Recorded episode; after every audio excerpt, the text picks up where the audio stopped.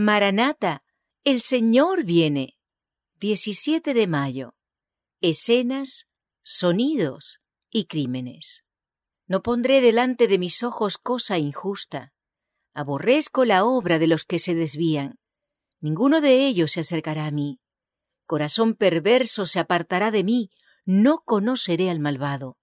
Salmo 101, versos 3 y 4. Vuestros hijos han de hacer frente a tentaciones a cada paso que den hacia adelante. Les resulta imposible evitar el trato con malas compañías. Ven espectáculos, oyen sonidos y están sujetos a influencias que tienden a desmoralizarlos y que a menos que estén cabalmente guardados, lograrán imperceptiblemente, pero seguramente, corromperles el corazón y deformar su carácter.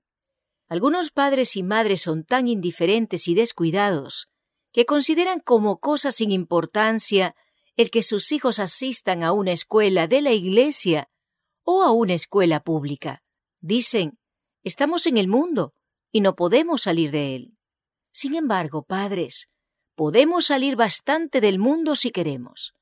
Podemos evitar que nuestros ojos vean muchos de los males que tan rápidamente se multiplican en estos postreros días, y que nuestros oídos oigan tanto de lo impío y criminal que se propala.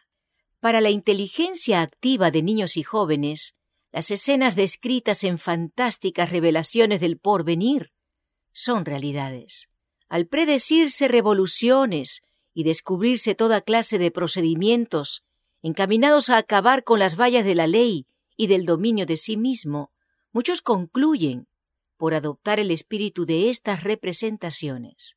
Son inducidos a cometer crímenes aún peores, si ello es posible, que los narrados tan vívidamente por los escritores. Con tales influencias, la sociedad está en vías de desmoralizarse. Las semillas de la licencia son sembradas a manos llenas. Nadie debe sorprenderse de que de ello resulte tan abundante cosecha de crímenes. Decid con firmeza, no quiero perder un tiempo precioso leyendo lo que no me reportará ningún provecho y que sólo puede impedirme ser útil a los demás. Quiero consagrar mi tiempo y mis pensamientos a hacerme capaz de servir a Dios.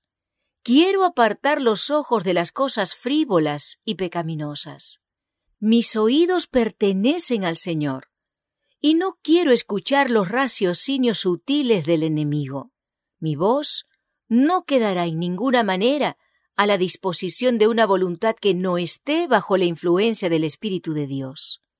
Mi cuerpo es el templo del Espíritu Santo y emplearé todas las facultades de mi ser para perseguir un noble fin.